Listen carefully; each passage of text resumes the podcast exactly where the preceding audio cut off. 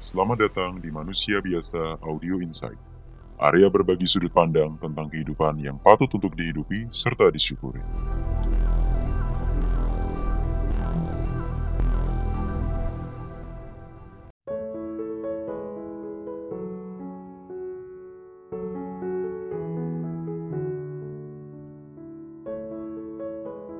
Halo, selamat siang Mbak Gina. Selamat siang. Apa kabar? Baik, baik, baik. Sehat kok. Oh, puji Tuhan, Alhamdulillah bisa sehat. Terima Iya. kasih banyak buat eh, ketersediaannya untuk berbuka, bercerita tentang pengalaman Mbak Gina gitu ya. Sebelumnya mungkin Mbak Gina Iya. bisa perkenalan dulu supaya teman-teman manusia biasa ini ngerti siapa sih ini yang mau berbagi hari ini gitu ya. Silakan Mbak Gina. Oke. eh, halo teman-teman manusia biasa. Nama aku adalah Bunda Gina Triani. Aku seorang mahasiswa di salah satu universitas di Bandung. Dan aku seorang penyintas PTSD dan depresi. Oke. Mbak Gina ini usia berapa kalau boleh tahu? Sekarang 20. 20 tahun. Berarti masih Iya, berarti Kuliah ya? Mm-mm. masih kuliah. Heeh, semester berapa, Kak?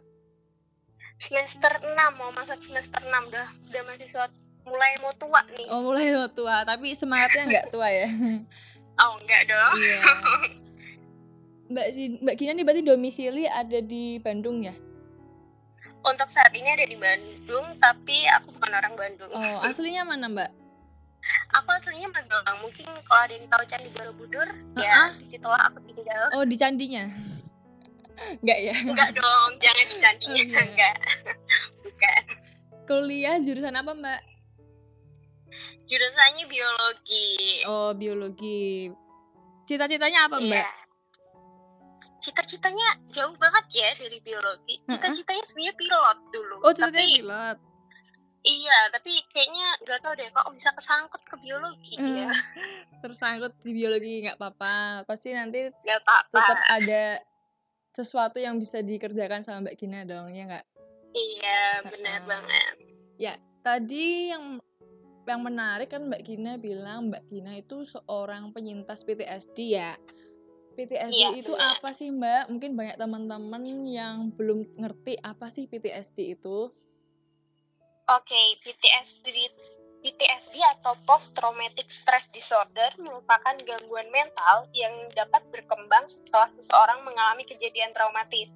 Misalnya kekerasan seksual, peperangan, kecelakaan lalu lintas, atau kejadian lainnya yang dapat mengancam kehidupan. Tidak harus melihat, tidak eh, tidak harus merasakan, melihat pun bisa membuat seseorang itu kan mengalami trauma. Mm-mm. Nah, PTSD ini sebenarnya kebanyakan adalah orang-orang yang mungkin memiliki trauma gitu, tapi tidak semua orang trauma memiliki PTSD.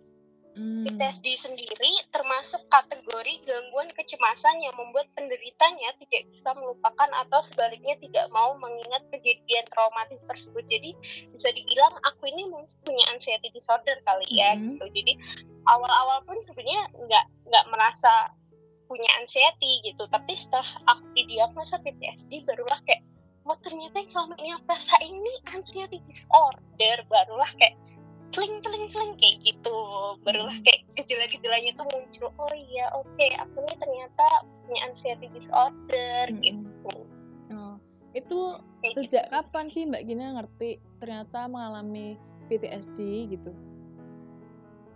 sebenarnya baru ya November 2019 gitu. Oh. tapi sebenarnya eh, aku mulai ngerasain gejalanya itu dari Oktober 2018 Oh. jadi kayak butuh satu tahun untuk aku akhirnya mau nih ke profesional mau mencari bantuan gitu Oh, oh. Emangnya eh, gejalanya apa Mbak? Kok kira-kira bisa oh kayaknya aku ada sesuatu nih gitu yang terjadi dalam diriku gitu. Awalnya gejalanya apa yang dirasain? awalnya itu aku ngerasain kok aku nih yang misalnya habis ketemu temen, habis makan malam bareng temen itu kan pasti bahagia nih ngobrol. Apalagi aku anaknya cerewet banget, ceria banget gitu. Teman-teman aku aja jarang lah ngeliat aku nangis. Tiba-tiba aku nih masuk kamar, masuk kosan, aku nangis Mm-mm, tanpa sebab mm-mm. gitu. Nggak ada yang bikin aku nangis saat itu. dan itu nggak cuman berlangsung berhari-hari berminggu-minggu nggak tapi itu berbulan-bulan dan itu benar-benar apa ya jujur ngeganggu aja sih maksudnya akhirnya capek kan udah malam harusnya kerjain tugas aku malah nangis gak jelas di kamar gitu kayak ini perasaan apa sih gitu Hmm. terus juga aku ngerasain yang namanya in- insomnia Mm-mm. itu pertama kalinya dalam hidup aku tidak bisa tidur Mm-mm. bener-bener nggak bisa tidur ini ngapain ya aku kok nggak bisa tidur udah nyoba untuk tidur matiin handphone Mm-mm. terus udah pakai selimut udah dengan posisi yang nyaman gak bisa tidur. Pada akhirnya kebangun lagi. Nyari posisi yang nyaman lagi kebangun lagi gitu. Bahkan aku ngalamin mimpi buruk selama aku tidur. Jadi misalnya aku pun bisa tidur aku selalu mengalami mimpi buruk dan itu bener-bener nggak enak banget. Hmm, gitu. terus aku ngalamin yaitu tadi kecemasan. Semua orang pasti punya rasa cemas Iya. dong. Mm-mm. Tapi yang aku rasain itu cemasnya bisa dibilang berlebihan gitu. Eh, jantung berdetak lebih cepat jadi kayak deg-degan banget. Kemudian tangan kaki aku tuh dingin sama berkeringat. Aku bisa pusing bahkan aku bisa mual. Terus aku tuh bisa sampai sesak napas. Jadi kalau misalnya aku udah ngerasa cemas banget aku tubuh aku tuh dalam posisi waspada Mm-mm. gitu. Aku tuh bisa ngalamin sampai ke sesak napas dan itu nggak enak banget. Di mana aku ya udah kayak orang karena aku punya asma gitu Mm-mm. jadi aku ngerasa kayaknya asma aku nih kambuh gitu Mm-mm. padahal sebenarnya itu adalah gejala dari gangguan kecemasan aku gitu Mm-mm. terus aku juga eh, bahkan pernah tiba-tiba mau berangkat kampus di jalan itu karena saking cemasnya aku Mm-mm. aku ngeblank Mm-mm. bener-bener ngeblank terus tuh kayak gitu ah aku mau ke mana sih ini aku tuh mau ke mana gitu Hmm, Jadi kayak lupa gitu ya, Aku lupa jalannya banget gitu. gitu bener ngeblank iya kayak lupa hah aku mau ngapain kayak gitu Hmm. dan setiap aku jalan aku tuh selalu waspada padahal sebenarnya nggak akan ada orang yang menyakitin aku gitu loh Mm-mm. tapi di saat itu aku selalu merasa bahwa akan ada banyak orang yang menyakitin aku jadi Mm-mm. tubuh aku tuh selalu dalam keadaan waspada dan itu benar-benar nggak enak banget sih Hmm, berarti kayak insecure terus gitu ya? Iya benar. Ngerasain insecure banget. Terus kayak aku juga menarik diri dari sosial. Aku sempat menarik diri dari sosial. Maksudnya kalau aku dihubungin dari sama teman-teman aku sama keluarga aku aku tuh kayak gue balasnya bentar-bentar gitu deh. Kayak nggak mau aja gitu. Hmm. nggak mau nggak mau ngebales chat nggak mau ngangkat telepon. Alasannya ya ngerjain tugas atau apa. Tapi sebenarnya dibalik itu aku pun nutupin itu gitu. Oh. Kalau boleh tahu nih, kira-kira gejala kayak gitu tuh tiba-tiba aja muncul atau memang karena mungkin Mbak Gina lagi ada masalah atau apa?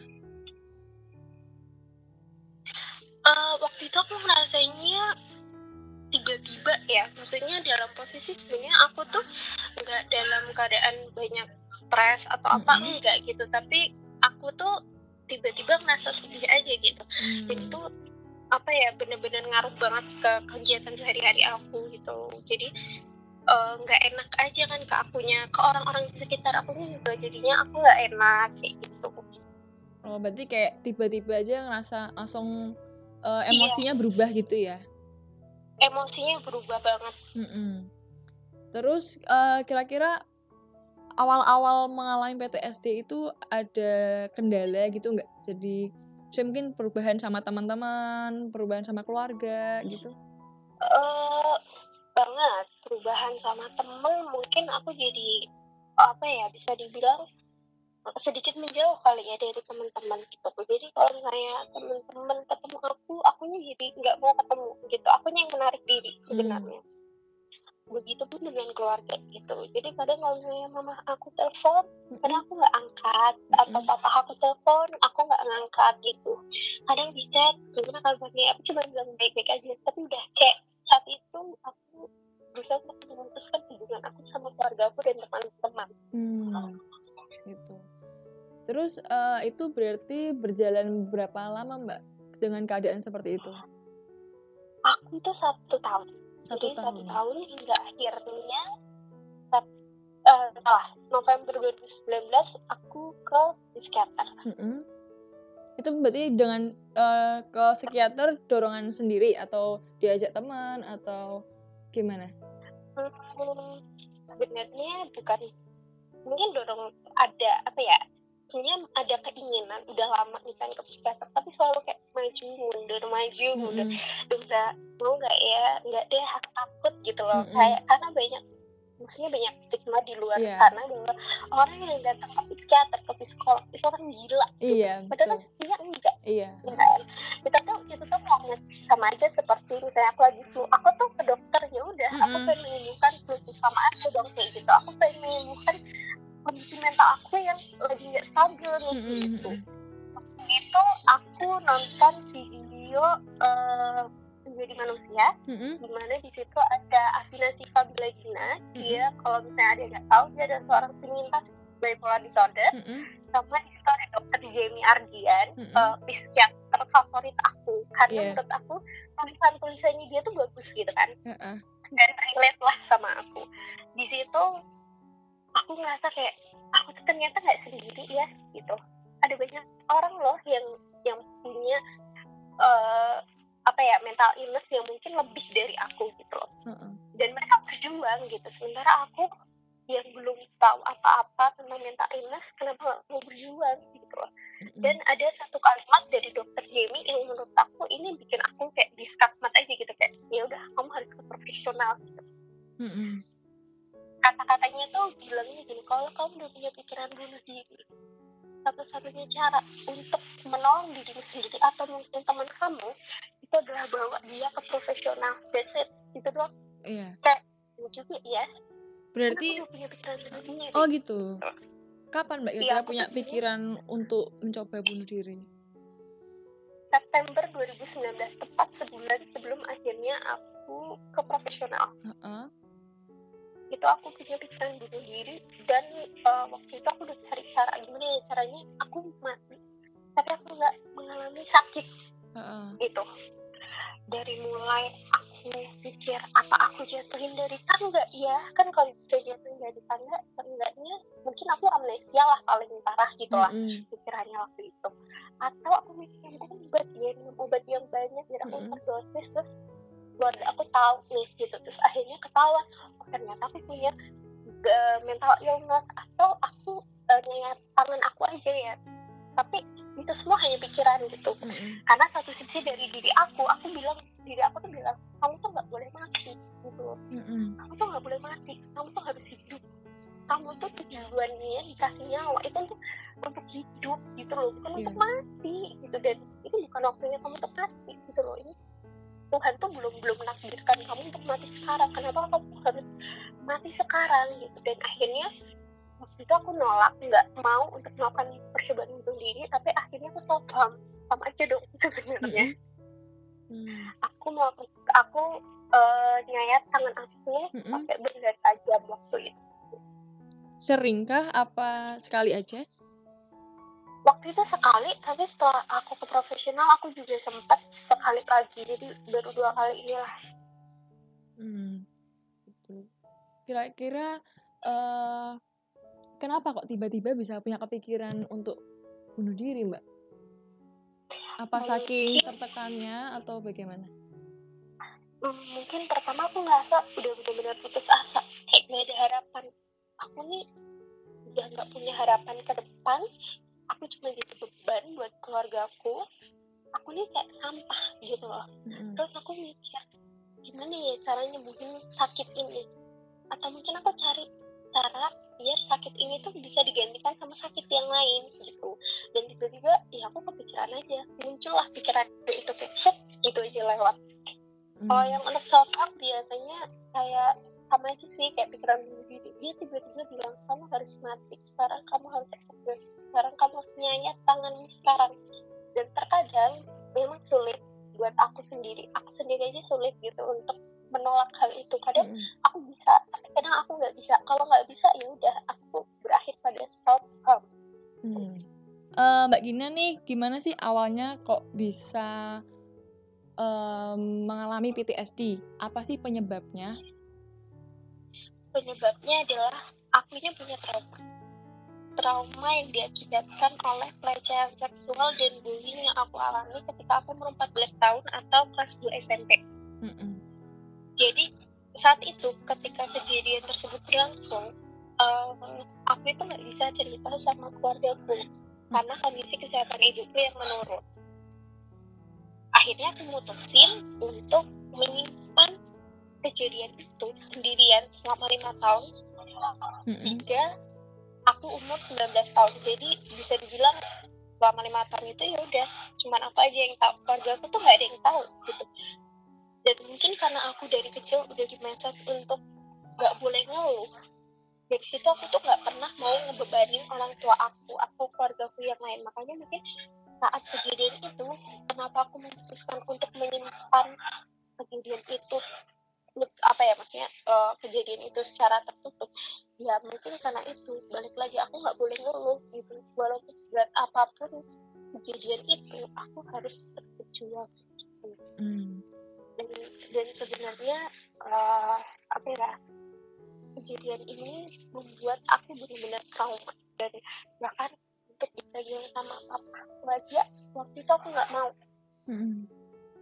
Karena ya itu apa ya aku kejam banget lah umur anak yang harusnya ceria harusnya sekolah dengan baik kok tiba-tiba dia bisa gitu loh pelakunya ngelakuin hal-hal kayak gitu gitu Mm-mm. ya memang tidak bisa aku jelaskan Mm-mm. secara rinci kejadiannya Iya. seperti apa karena memang ada perjanjian antara aku dengan psikiater Mm-mm. untuk tidak menceritakan secara detail. Tapi intinya bahwa memang benar aku adalah korban pelecehan seksual dan bullying di umur 14 tahun di mana seharusnya seorang anak umur 14 tahun merasakan kebahagiaan keceriaan gitu. Loh tapi ini merasakan sesuatu yang kelam. Gitu makanya ketika ada kejadian pelecehan seksual misalnya aku lihat di berita aku tuh merasa kayak sedih aja gitu kenapa sih orang-orang kok bisa sejahat itu dan selalu disalahkan korban padahal sebenarnya korban itu harusnya dirangkul. Karena trauma itu akan berlangsung lamanya kalau nggak diobatin gitu. Makanya aku pengen apa ya mungkin sekarang pemerintah kemudian uh, orang-orang di luar sana lebih care lah kalau misalnya ada kejadian seksual gitu. Karena korban itu pasti sangat membutuhkan dukungan Iya. itu pasti sangat berat lah luka yang mereka rasain gitu dan aku nggak pengen apa ya cewek-cewek atau mungkin bahkan cowok-cowok juga mengalami pelecehan seksual gitu. Oh gitu. Ya. Kalau berarti selama lima tahun Mbak Gina nih menyimpan gitu ya, nyimpen meredam, Disimpan sendiri ya, gitu. meredam disimpan aja gitu ditutup rapat-rapat. Tapi tetap aja masih kepikiran ya. pasti karena kayak mungkin udah kerekam di alam bawah sadar aku ya gitu. Pasti kalau misalnya dihadapin sampai membuat aku trauma tubuh aku tuh selalu waspada. Gitu. Aku tuh takut banget. Pokoknya aku nggak mau. Gitu. bahkan dipegang papaku pun dulu aku nggak mau gitu. Takut banget akhirnya ya udah ini kayaknya aku harus cerita sama aku karena kayak aku tuh membawa beban yang berat banget gitu. Akhirnya di, di umur aku yang masih 19 tahun akhirnya aku bilang mah ah dia aku nyimpen kejadian ini. Baru aku cerita dan mereka shock sih waktu nggak nyangka aja. Lalu bagaimana caranya Mbak Gina bisa merubah pikiran pikiran-pikiran negatif, kecemasan itu menjadi eh, hal yang positif? Kalau Mbak Gina mau bangkit, mau ke profesional itu caranya bagaimana Mbak? caranya kalau aku gini aku menerima dulu mereka biarkan mereka datang dulu nih oke akan ada oke pikiran negatif sudah masuk nih ke aku Mm-mm. tapi aku harus siap jadi kayak aku harus menyediakan satpam di uh, tubuh aku Mm-mm. bilang bahwa kamu tuh baik-baik aja kamu tuh nggak perlu ngelakuin hal itu gitu. Kalau misalnya ada pikiran bunuh diri aku selalu nerima oke ada pikiran bunuh diri. Ya aku selalu bilang aku nggak mau untuk nanti sekarang. Masih ada banyak orang yang sayang sama aku dan mereka butuh aku. Kalau aku mati sekarang semua sia-sia. Apa yang udah aku perjuangkan selama ini sia-sia dan tentu itu akan membuat kesedihan yang luar biasa untuk keluarga aku dan teman-teman aku gitu. Jadi aku selalu kayak aku ngelakuin self talk sama diri aku Iya. aku selalu bilang aku nggak mau aku nggak mau gitu begitupun dengan self harm kayak gitu aku selalu bilang aku nggak mau kamu tuh siapa kamu tuh Gina yang asli atau Gina yang mana nih. Oh. nyuruh aku kayak gitu Gina yang asli kan nggak mungkin nyuruh dirinya untuk melukai diri sendiri nih gitu makanya aku selalu belajar untuk self talk kalau misalnya udah ada pikiran negatif atau mungkin aku lagi cemas gitu aku juga selalu kalau misalnya aku lagi cemas misalnya aku bisa nanganin sendiri aku akan nanganin sendiri dengan itu ngomong dengan diri sendiri. Tapi kalau misalnya dengan ngomong diri uh, ngomong ke diri sendiri aja aku udah gak bisa.